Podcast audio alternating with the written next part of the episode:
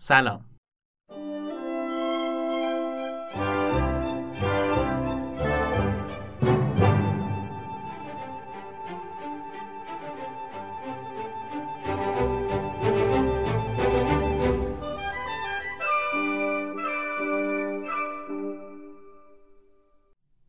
من فردین تحماسبی میزبان شما در رادیو زریر هستم. پادکستی که به مباحث نظری در حوزه معماری می‌پردازه. در هر اپیزود مناره رو روشن می‌کنیم تا با هم بخشی از عرصه معماری رو کمی واضح تر ببینیم. این دوازدهمین مناره رادیو زریره و در فروردین ماه 1400 روشن شده. مناره دوازدهم قسمت دوم و پایانی که بود و چه کرد؟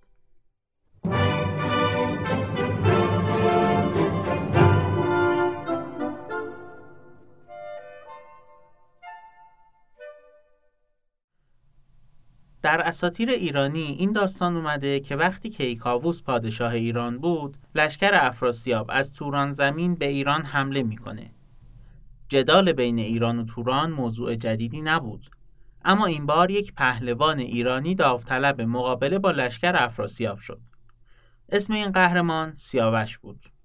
سیاوش که شاهزاده تمام و کمال ایرانی بود، لشکری از پهلوانان ایرانی رو فراهم می‌کنه و برای مقابله با لشکر افراسیاب عازم مرز توران میشه. در مرز توران دو لشکر ایران و توران در آستانه نبردی عظیم بودند.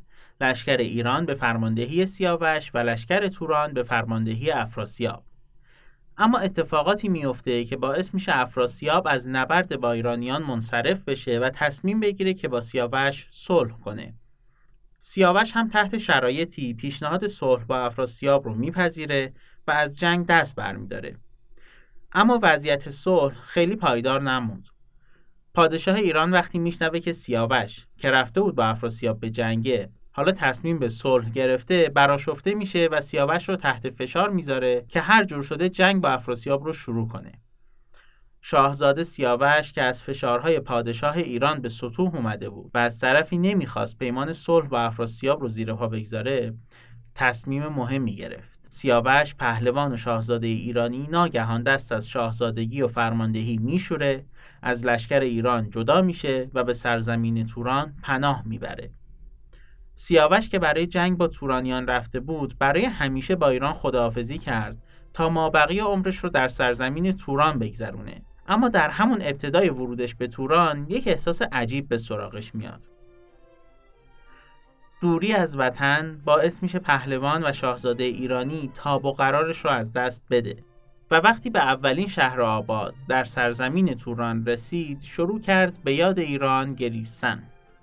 سیاوش دلتنگ ایران شده بود و از اینکه از وطنش دور می‌شد حالش بد بود. این قهرمان به وضعیتی دچار شده بود که امروز برای نامیدنش یک کلمه داریم. نوستالژی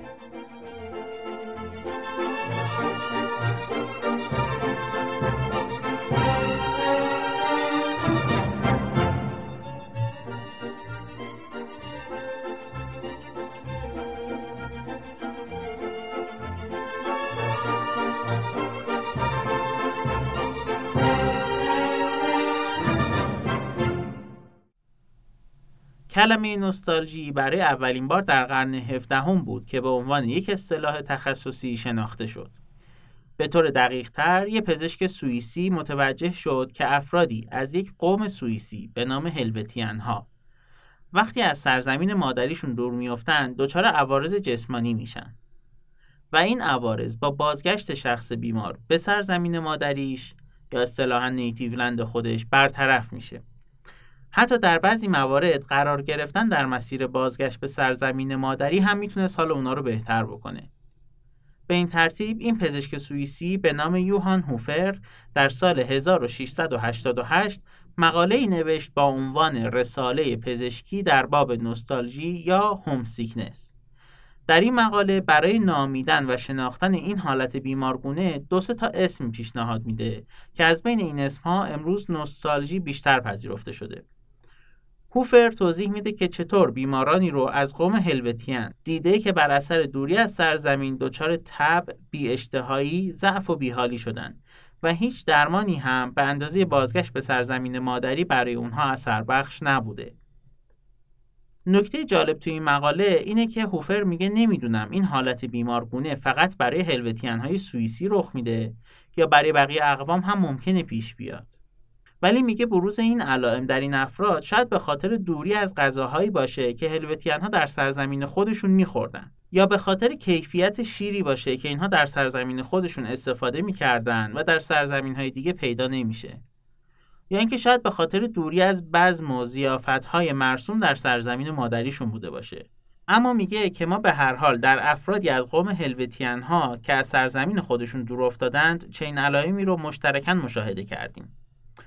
شما اگه علاقه داشتین می‌تونید این مقاله رو در اینترنت با کلید واژگان یوهان هوفر و 1688 پیدا کنید. انتشار این مقاله باعث شد که به مرور پزشکای مختلف هم مشاهدات مشابه خودشون رو اعلام کنند. کم کم مشخص شد که این علائم بیمارگونه یا همون نوستالژی در افراد مختلفی که از سرزمین خودشون فاصله گرفتند بروز می‌کنه و منحصر به اقوام سوئیسی نیست. یا مثلا مشخص شد که این افراد اگر در سرزمین جدید دچار بیماری بشن شدت بیماریشون بیشتر از حد معمولیه که بقیه آدم ها تجربه می‌کنن.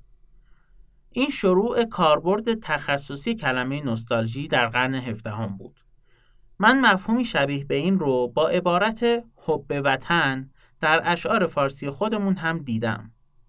به نظرم میاد که معنای حب وطن وطن پرستی و میهن دوستی نباشه برخلاف برداشت اولیه‌ای که معمولا میشه از این کلمه داشت. اینطور که من متوجه شدم حب وطن بیشتر از اون که به معنای میهن دوستی باشه انگار به معنای حالت غمگنانه که در اثر دوری از سرزمین در آدم ایجاد میشه. اگر سیاوش قهرمان شاهنامه با غمزدگی وارد توران شد به خاطر این بود که دچار حب وطن شده بود. دوری از سرزمین مادری باعث شده بود سیاوش مثل سوئیسی های قرن هفدهم دچار اون حالت اصطلاحا نوستالژیک بشه. در جاهای مختلف داستان سیاوش هم می‌بینیم که اطرافیانش سعی می‌کنن این غم حب وطنی رو برای مدتی هم که شده از سر سیاوش دور کنن. نکته جالب این که سیاوش زمانی از درد نوستالژی فاصله می‌گیره و زمانی اندوه حب وطن درش کمرنگ میشه که در توران زمین شهر جدیدی رو می‌سازه به نام سیاوخش گرد که در شکوه و آبادانی و زیبایی همپای ایران بوده. انگار بازنمایی شکوه و آبادانی ایران در شهر سیاوخشگرد باعث میشه که سیاوش کمتر بار غربت و حب وطن رو به دوش بکشه. خب تا اینجا با مفهوم اولیه کلمه نوستالژی آشنا شدیم. اما این کلمه امروز مفاهیم دیگه هم برای ما داره. دوری از سرزمین مادری تمام معنای کلمه نوستالژی برای ما آدم های امروزی نیست. うん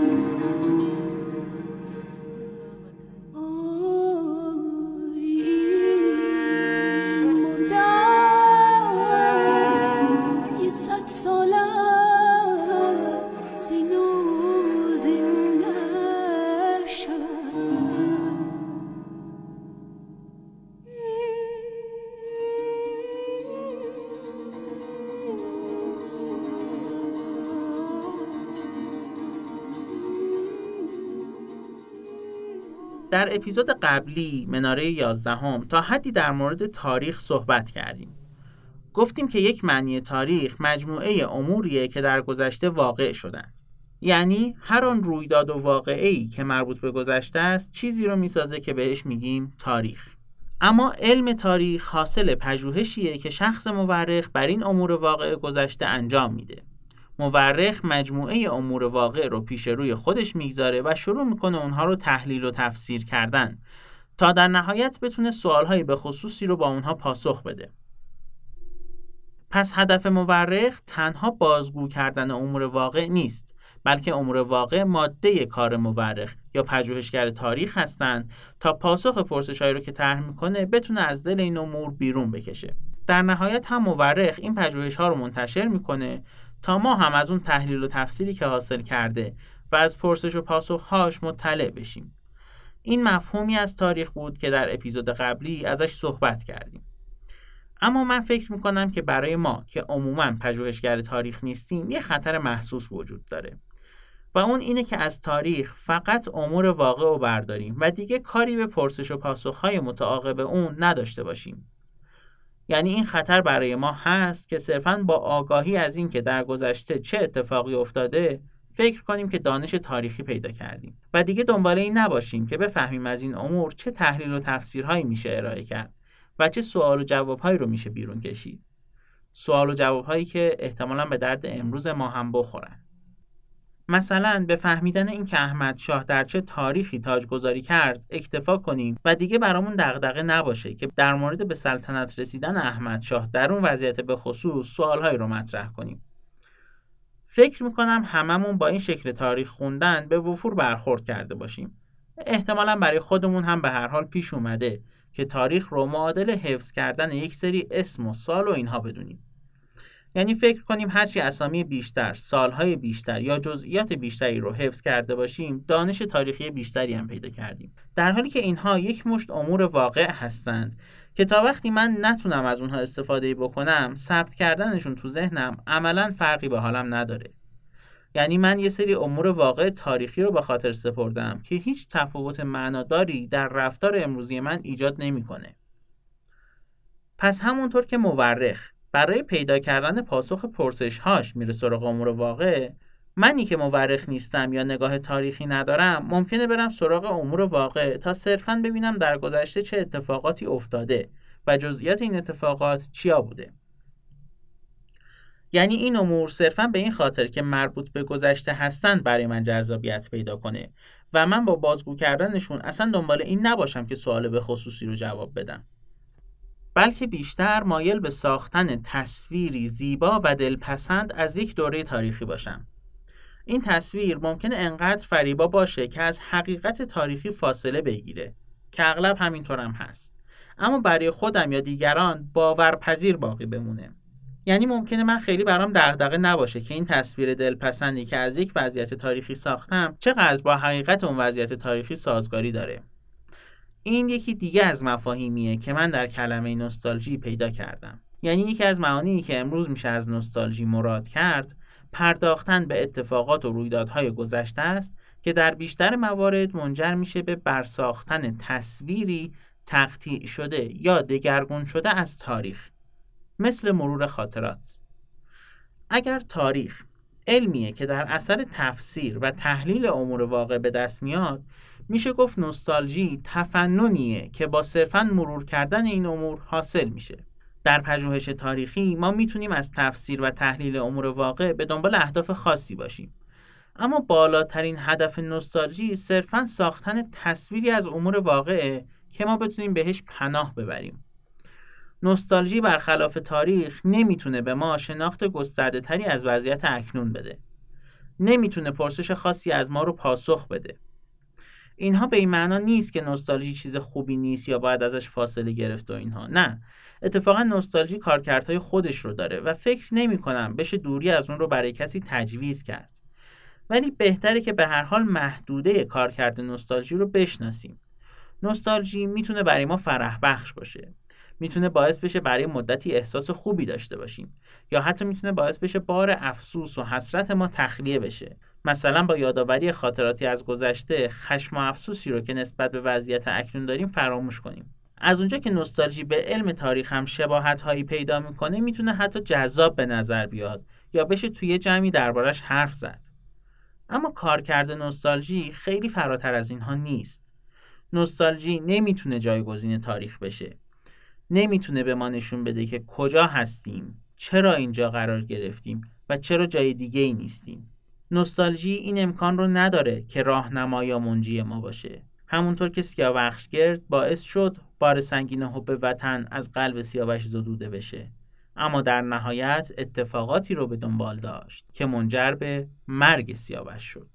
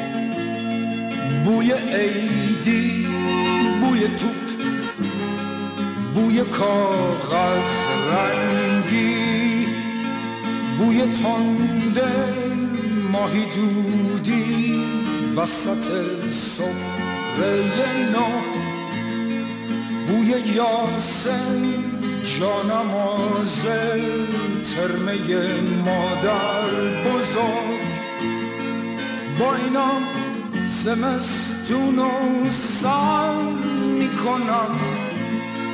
با اینا خستگی مدر می‌کنم.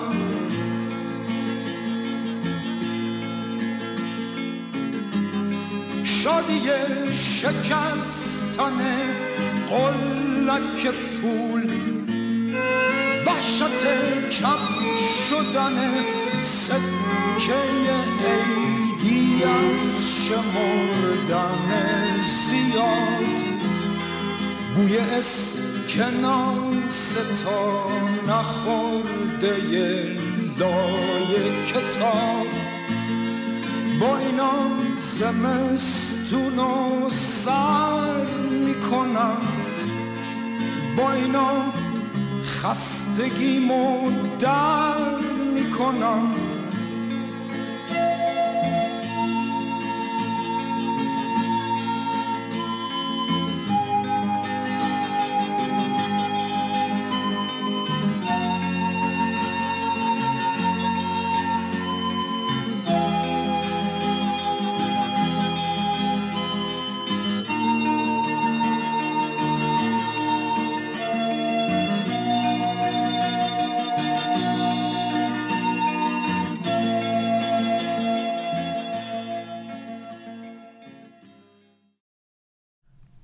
اینجا چیا گفتیم؟ گفتیم که یه شکل پرداختن به امور واقع مربوط به گذشته اینه که ما صرفا این امور رو بازگو کنیم تا از اونها تصویری دلنشین بسازیم. بدون اینکه بخوایم ازشون مسئله طرح کنیم یا از اونها برای فهم عمیقتر امروز استفاده بکنیم. قبل از این هم در این مورد صحبت کرده بودیم که امور واقع چطور در علم تاریخ کارکرد پیدا می‌کنن. حالا تمام صحبت که تا اینجا کردیم چطور می‌تونه به معماری مربوط باشه؟ این شناختی که از چیستی تاریخ پیدا کردیم چطور می‌تونه در فهم گذشته معماری متجلی بشه؟ در این مورد من سعی می‌کنم شناخت مختصری رو که از مطالعه تاریخ حاصل کردیم با مطالعه گذشته معماری مطابقت بدم.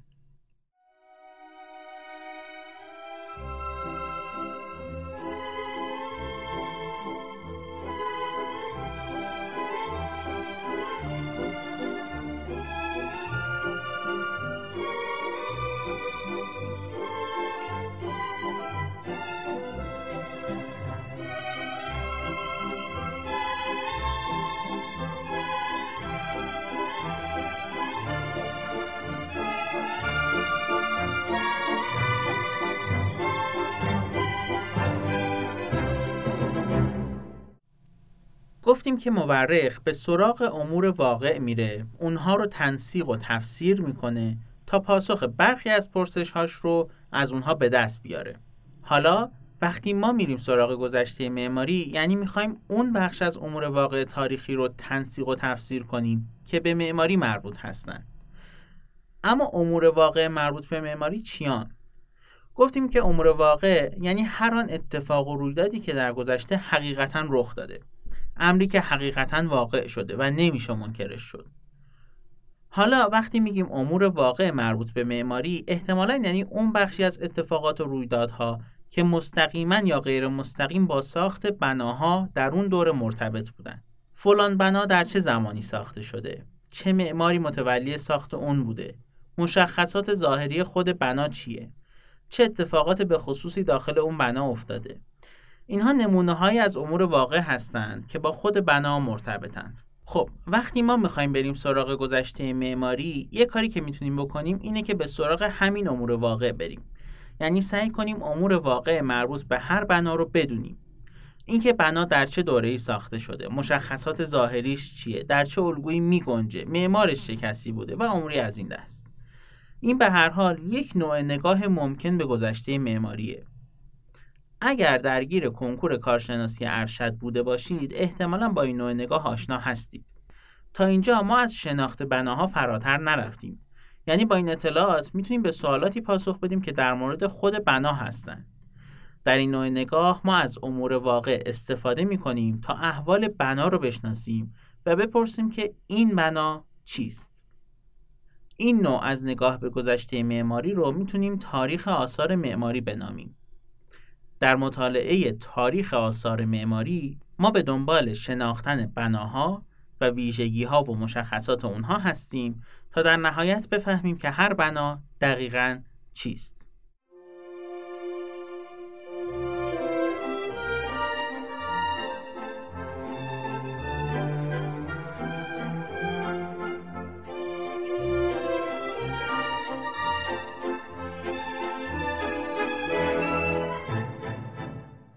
امارت معروف به شمس الاماره معمار اون معیر الممالک بود. کی ساخته اینو؟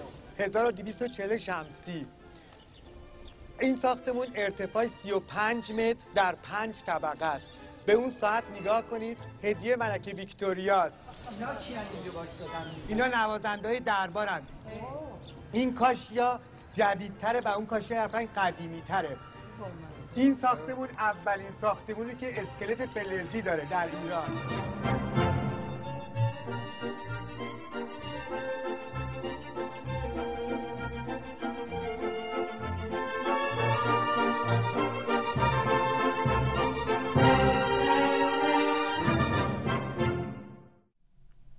یک نوع نگاه دیگه به گذشته معماری می‌تونه این باشه که ببینیم معماری کردن آدم ها در دوره های مختلف چطور بوده و چه تغییراتی کرده و ببینیم که این تغییرات چه علل و دلایلی داشتن. برای این نوع مواجهه با گذشته معماری ما به سراغ بناها میریم. اما هدف نهاییمون شناخت بناها نیست. در اصل بناها ماده کار ما میشن تا با استفاده از اونها معماری هر دوره رو بشناسیم و بتونیم ویژگی های معماری هر دوره رو بیان کنیم. این نوع نگاه به گذشته معماری رو می‌تونیم تاریخ معماری بنامیم. پژوهشگر تاریخ معماری از منابع مختلفی از جمله خود آثار معماری استفاده می‌کنه تا به شناختی از وضعیت معماری هر دوره برسه. مشابه این رو در بقیه حوزه‌های فعالیت انسان هم می‌تونیم پیگیری کنیم. مثلا کسانی هستند که میان تاریخ ادبیات رو مطالعه می‌کنند این افراد از آثار ادبی هر دوره استفاده می‌کنن اما هدفشون فقط این نیست که بگن فلان شعر به خصوص یا فلان نصر به خصوص چه ویژگی هایی داره. بلکه با مطالعه این ویژگی ها سعی می‌کنن به وضعیت ادبیات هر دوره پی ببرن و اون رو برای ما هم بازگو کنن. در تاریخ معماری هم وضع همینه. پژوهشگر به مطالعه منابعی از جمله بناهای بجامونده از هر دوره می‌پردازه. اما هدفش فقط این نیست که بگه هر بنا چه ویژگی هایی داره بلکه سعی می‌کنه از مطالعه بناهای هر دوره خصوصیات و وضعیت معماری اون دوره رو نتیجه بگیره. خب همونطور که چند دقیقه پیش گفتیم در تاریخ آثار معماری فقط به چیستی خود بناها پی می‌بریم. حالا می‌تونیم بگیم که در تاریخ معماری چگونگی شکلگیری بناها از گذشته تا امروزه که برامون اهمیت پیدا می‌کنه الان شاید بد نباشه که به این سوال هم فکر کنیم که اصلا منابع مورد استفاده مورخ معماری چی است؟ یعنی پژوهشگر تاریخ معماری برای اینکه چگونگی شکلگیری معماری و خصوصیات معماری هر دوره رو بفهمه از چه منابعی استفاده می‌کنه اینطور که به نظر من می‌رسه می‌تونیم بگیم که عمده امور واقع مربوط به معماری هر دوره بناهایی هستن که از اون دوره باقی موندن. یعنی ما اگر در مورد معماری یک دوره تاریخی سوال داریم یکی از عمده منابعی که می‌تونه ما رو به پاسخ سوالمون برسونه خود بناهایی که از اون دوره تاریخی در دسته. حالا در کنار بناها منابع دیگری هم هستند که می‌تونن بهمون کمک کنن.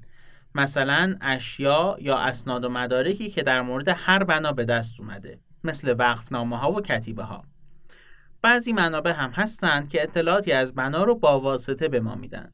مثلا ممکنه اطلاعاتی در مورد بافت سیاسی و اجتماعی اون دوره داشته باشیم که سرنخهایی از چگونگی شکلگیری بنا به همون بده.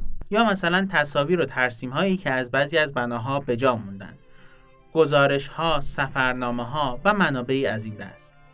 همه اینها رو و احتمالا مواردی بیش از این رو می‌تونیم به عنوان منابع قلمداد بکنیم که پژوهشگر تاریخ معماری در پژوهش خودش ازشون استفاده می‌کنه.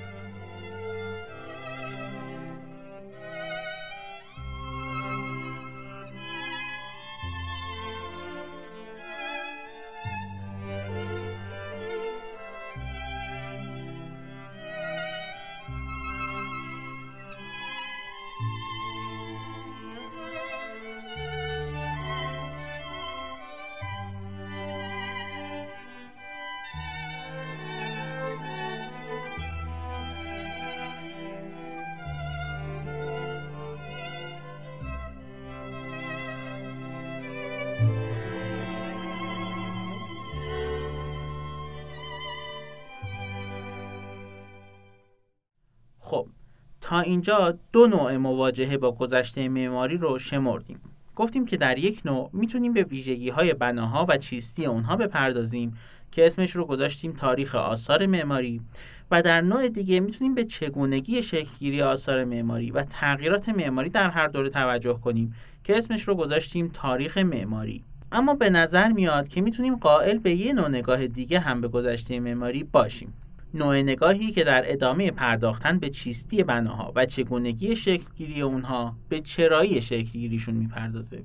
می‌تونیم بگیم که در این نوع نگاه پژوهشگر دیگه فقط دنبال این نیست که بگه هر بنا چه ویژگی هایی داره یا خصوصیات معماری هر دوره چیاست بلکه به این پرسش می‌پردازه که معماری اون دوره چرا این خصوصیات رو داره و چرا خصوصیات دیگه ای پیدا نکرده.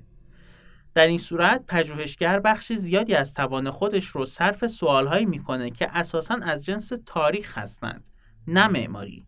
اسم این نوع نگاه به گذشته معماری رو می‌تونیم تاریخ معمارانه بگذاریم.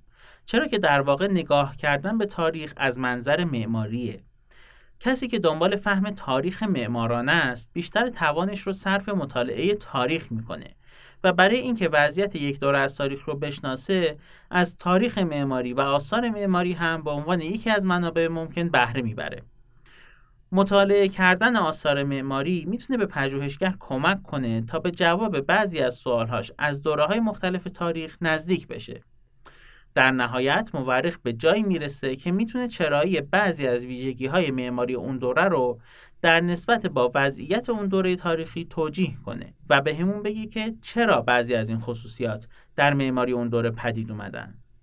یعنی از بعضی از جهاز نسبتی رو بین وضعیت یک دوره تاریخی با وضعیت معماری اون دوره برقرار می‌کنه که می‌تونه بعضی از خصوصیات معماری اون دوره رو توجیه کنه.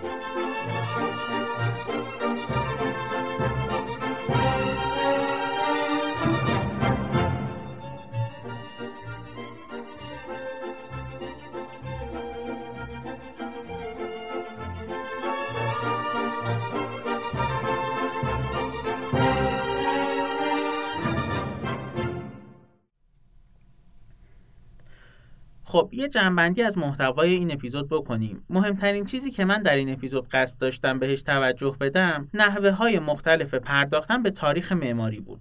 تا این حدی که من می‌فهمم پژوهشگر تاریخ برای پرداختن به گذشته معماری می‌تونه از سه وجه مختلف به اون نگاه بندازه.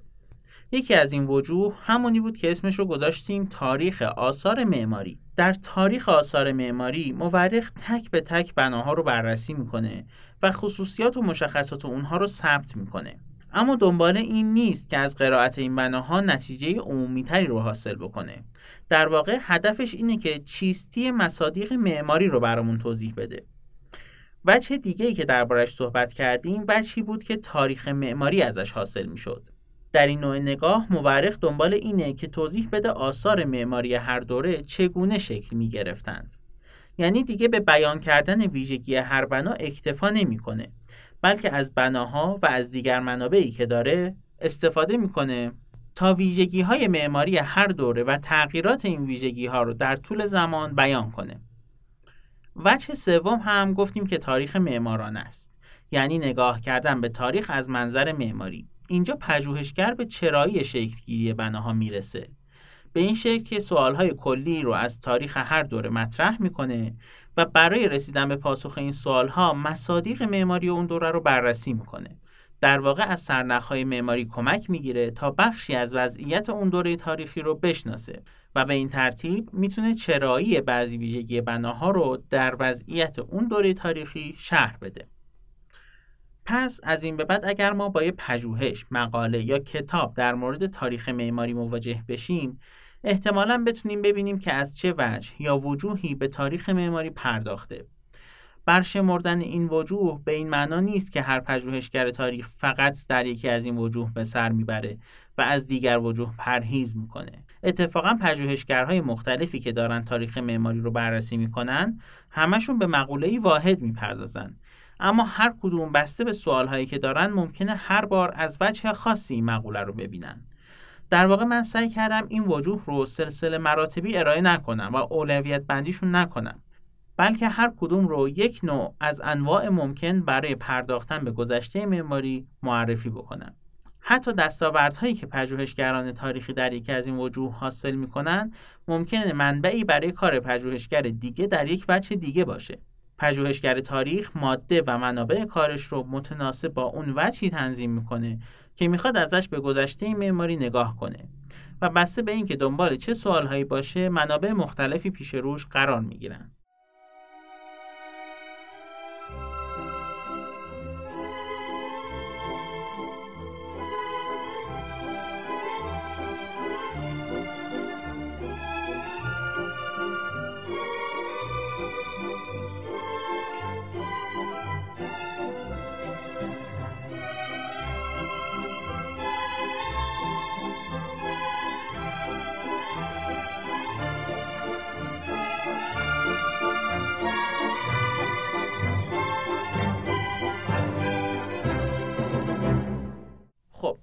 اینجا نوبت معرفی یک پادکست دیگه در رادیو زریره.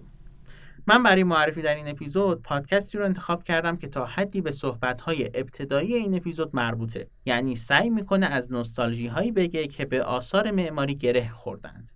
رادیو نیست. همونطور که از اسمش برمیاد رادیونیست در هر اپیزود از یک بنا صحبت می‌کنه که معدوم شده یا از کارکرد سابقش افتاده و میاد خاطرات و امور واقع تاریخی رو که مربوط به اون بنا هستند بازگو می‌کنه.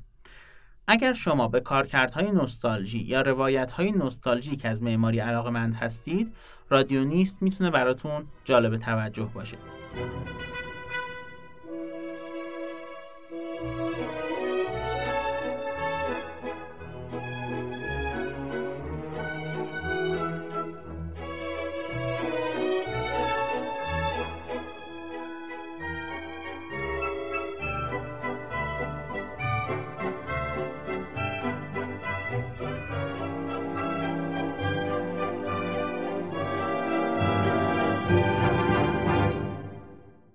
این دوازدهمین اپیزود رادیو زریر بود و متن اون رو من فردین تحماسبی تهیه کردم فهرست منابع و دیگر مطالب تکمیلی رو می‌تونید در وبسایت رادیوزریر ببینید. همچنین می‌تونید از طریق صفحه اینستاگرام و یا کانال تلگرام با رادیو زریر در ارتباط باشید.